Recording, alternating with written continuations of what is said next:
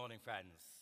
It's good to be here with you today. Um, thank you, Martin, for the invitation. Oh, you're going, okay. That's absolutely fine. I've always wanted to be the superintendent here. Friends, as you listen to those two, re- oh, he's back. Oh, oh, never mind. Uh, as you listen to those two readings, kind of difficult to grasp and some heavy stuff in. So let's pray and ask God to open His word with us. Gracious and loving God, may the written word and the spoken word be the living word in our hearts and our lives this day. In the name of Christ. Amen. Friends, I had a pretty tough upbringing. I had four sisters and three brothers. And I was the younger one with my twin sister, and she's nothing like me before, eh, before you ask. And as you can imagine, some days to have those number of siblings would have been a great joy and a lot of fun. Other days, it would have been a complete nightmare, I can assure you. All battling to be the, the favorite son or daughter. One Christmas, there wasn't much money in our house. One Christmas, I was brought a big box of those plastic bricks. In those days, you would just get one or two Christmas presents. Uh, I always got a chocolate orange. Yep. Yep, I can see you like those as well. Chocolate orange, and then perhaps one or two. Because if you've got eight children to buy for at Christmas, and there ain't much money around, you do have to be sparse in what you get, don't you? But I was always happy with this box of bricks.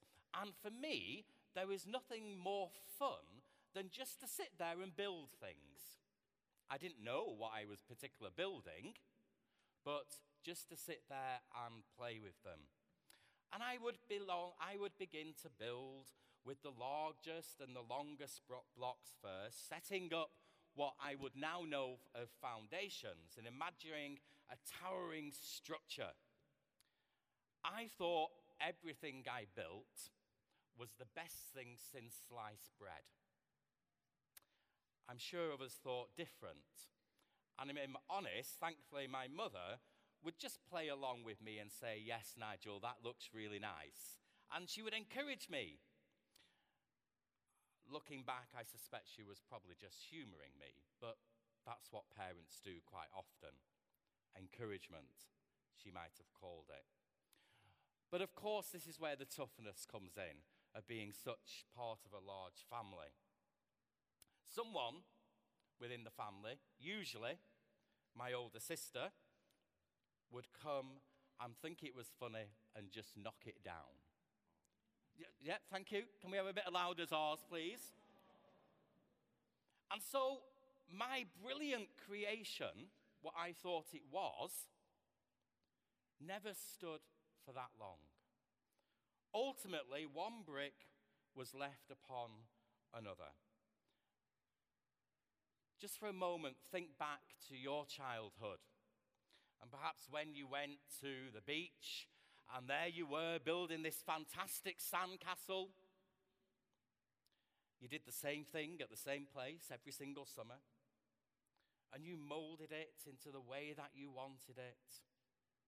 And if the tide then didn't come and wash it away, someone would just come and kick it down for you. It may have been part of the family, it may have just been someone walking past. Who knows? Friends, besides those verses from Jesus in Luke about the end times, we hear the great verses in Isaiah that God is about to create new heavens and new earth. I think the Christian church likes to talk about new things being made new. We like to think by talking about it enough, maybe that actually we'll believe it will happen. And in that call to worship, which Martin led earlier in our service, in that psalm, we hear, Sing to the Lord a new song. All things are being made new, Isaiah proclaims in another place. Phrases that perhaps conjure up images of freshness and vitality. But however, sometimes we delude ourselves, if we're honest, that that's what we really want. You and I, many of you, have been around the church a long time. And let me remind you of something in the church we generally don't like new things. Why? Perhaps because new things so often become battlegrounds for church political life. It would be fine if the church stuck with replacing those things that we wanted to be replaced.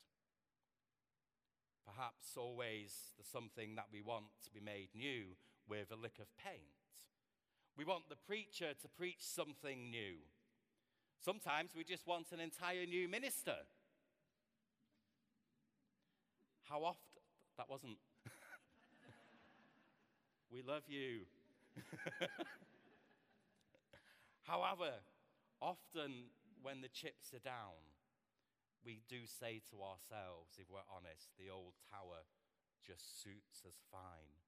Maybe better the devil we know. I think this passage, these words in this scripture, all things made new, is one of the most unsettling and downright controversial themes within the church. It's an image that we may want to think we had some time ago.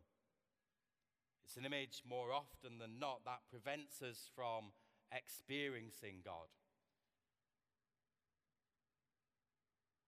the image that we conjure up within ourselves, that special image of church and perhaps what religion means to us.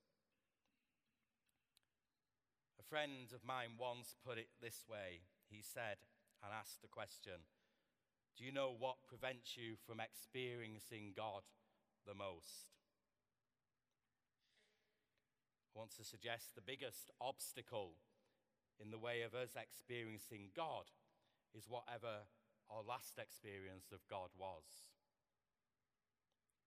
Our last experience, whether it was wonderful and refreshing and renewing, that we inevitably believe that every future experience will be exactly like that. And we're kind of disappointed when it's not, aren't we? Yes, all things are being made new all the time if we're watching. All of us, no matter how old we are, all of us have great buildings, physical or imaginary, around us that will ultimately fall. And we don't like that image. We certainly don't like and we don't plan for it. But ultimately, we know our buildings will fail for one reason or another. And if we move on to that gospel reading of the destruction of the temple, that's how Jesus reacted when his disciples were admiring the grandeur of the great temple in first century Jerusalem. And apparently, it was indeed a tremendous structure and a symbol of God's greatness and glory. But Jesus knew that one day it would fall. He could not sh- to say for sure when that would be, but he knew it would be a disastrous event, an awful event. It would seem like the end of the world itself. It would seem like everything his people had ever worked for would have just disappeared and gone. However, However, Jesus knew that the temple's destruction would not mean the end of God's creation. It would not mean the end of salvation. And so he urged the people to bear suffering with hope and patience. A lesson for us all as we look at our world, as we look within our own lives Because all of us go through some pain and suffering. All of us may go through destruction and the tearing of down of things in our lives. All of us even go through death. But the good news of the gospel is that that's not the end. As we will remember as we come around this table of grace this morning. Yes, Christ died, but it wasn't the end. He was resurrected, and God's creative power began again. When my boyhood castles fell down, I realized that my great joy was actually in the building, in the laying out, and the construction, in the realization of the completed project. Of course, as a five year old, I didn't realize it then, but as you look back, for me, though, the real joy of setting about that construction, what fun it is to build, the fun of creation is just that. It's in the creating and not the admiring. And of course, many of us gather in beautiful structures as we do today Look at this great building dedicated to the glory of God. And yes, sometimes there are churches like this, but sometimes there are other temples of our lives, families, projects, which they're usually wonderful to look at. As we sit here in this building dedicated to the glory of God, remember that these are only but structures of whatever sort. They're not the ultimate focus of our lives. Just as buildings, or as we call them, churches, should not be the ultimate, be the focus in our Christian worship. Because Jesus was very clear later in his ministry that when the temple was destroyed, he would build it up again in three days. And of course, that's a puzzle to the disciples until they realized he was talking about the temple himself, his body, his very identity. And when we gather in worship and share in communion, we touch something greater than a building or a structure. Which is greater is Jesus Christ Himself. Friends, in the Christian church, we believe that God is actually building a greater temple than our churches and our cathedrals and our structures. God is growing the body of Christ. And when we ask, Where is Jesus today? our answer becomes, The body of Christ is actually us. The body of Christ is actually us. The body of Christ is really the church, us, the community of believers, the worshippers, and the servers. The people and the relationships are the critical elements, not the literal stones, but the living stones. I don't know if you come to church on a Sunday to worship and think this is going to be fun. Anybody? Yeah? Yeah, put your hand up if you've come this morning and thought this is going to be a really good day and fun. Okay, not many of you. Okay. But I think church is fun. I think the fun part of church is not sitting around admiring this absolutely gorgeous building and how pretty it looks or how good we feel. The fun part of church, folks, is in the building up of the body of Christ.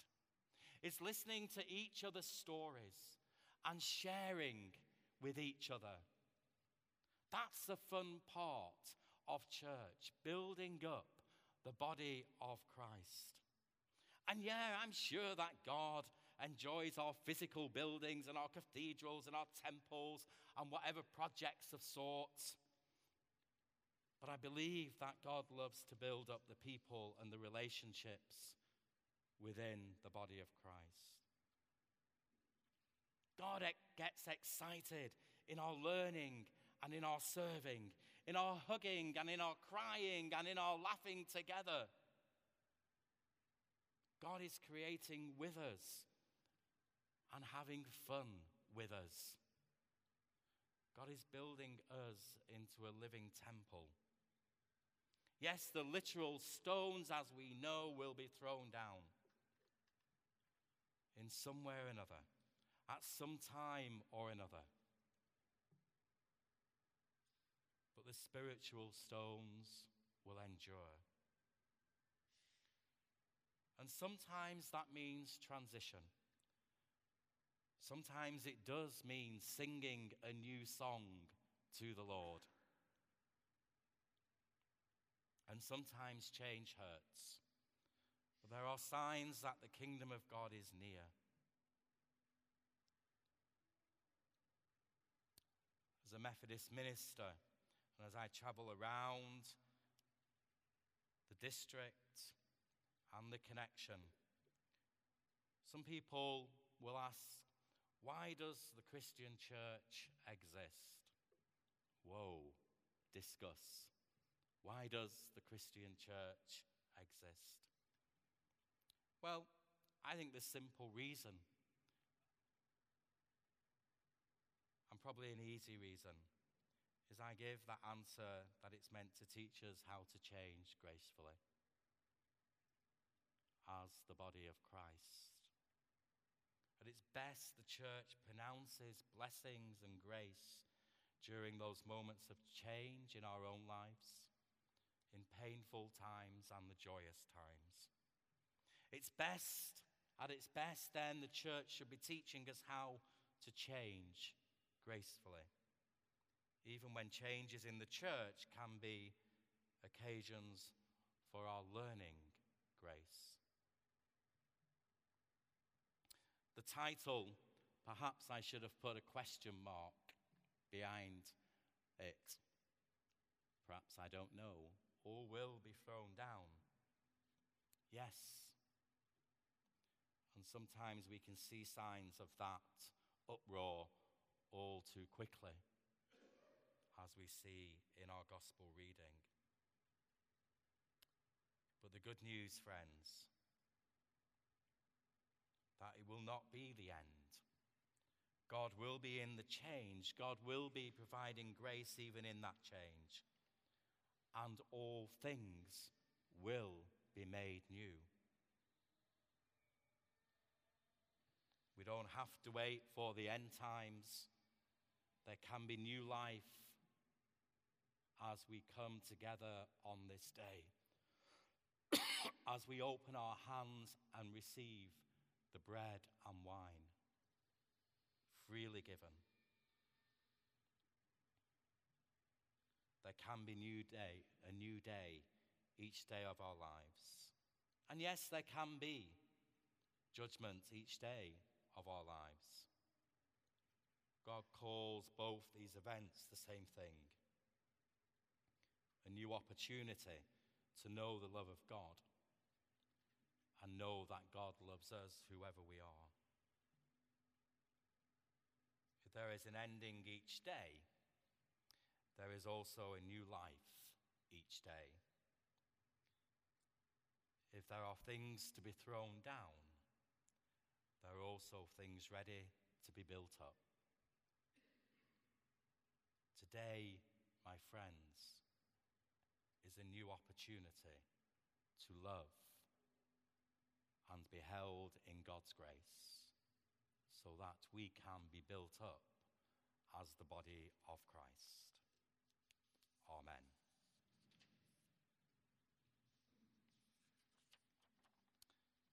And so we stand as we prepare to pray for our church and our world, for the healing of the nations. Lord, we pray with one accord.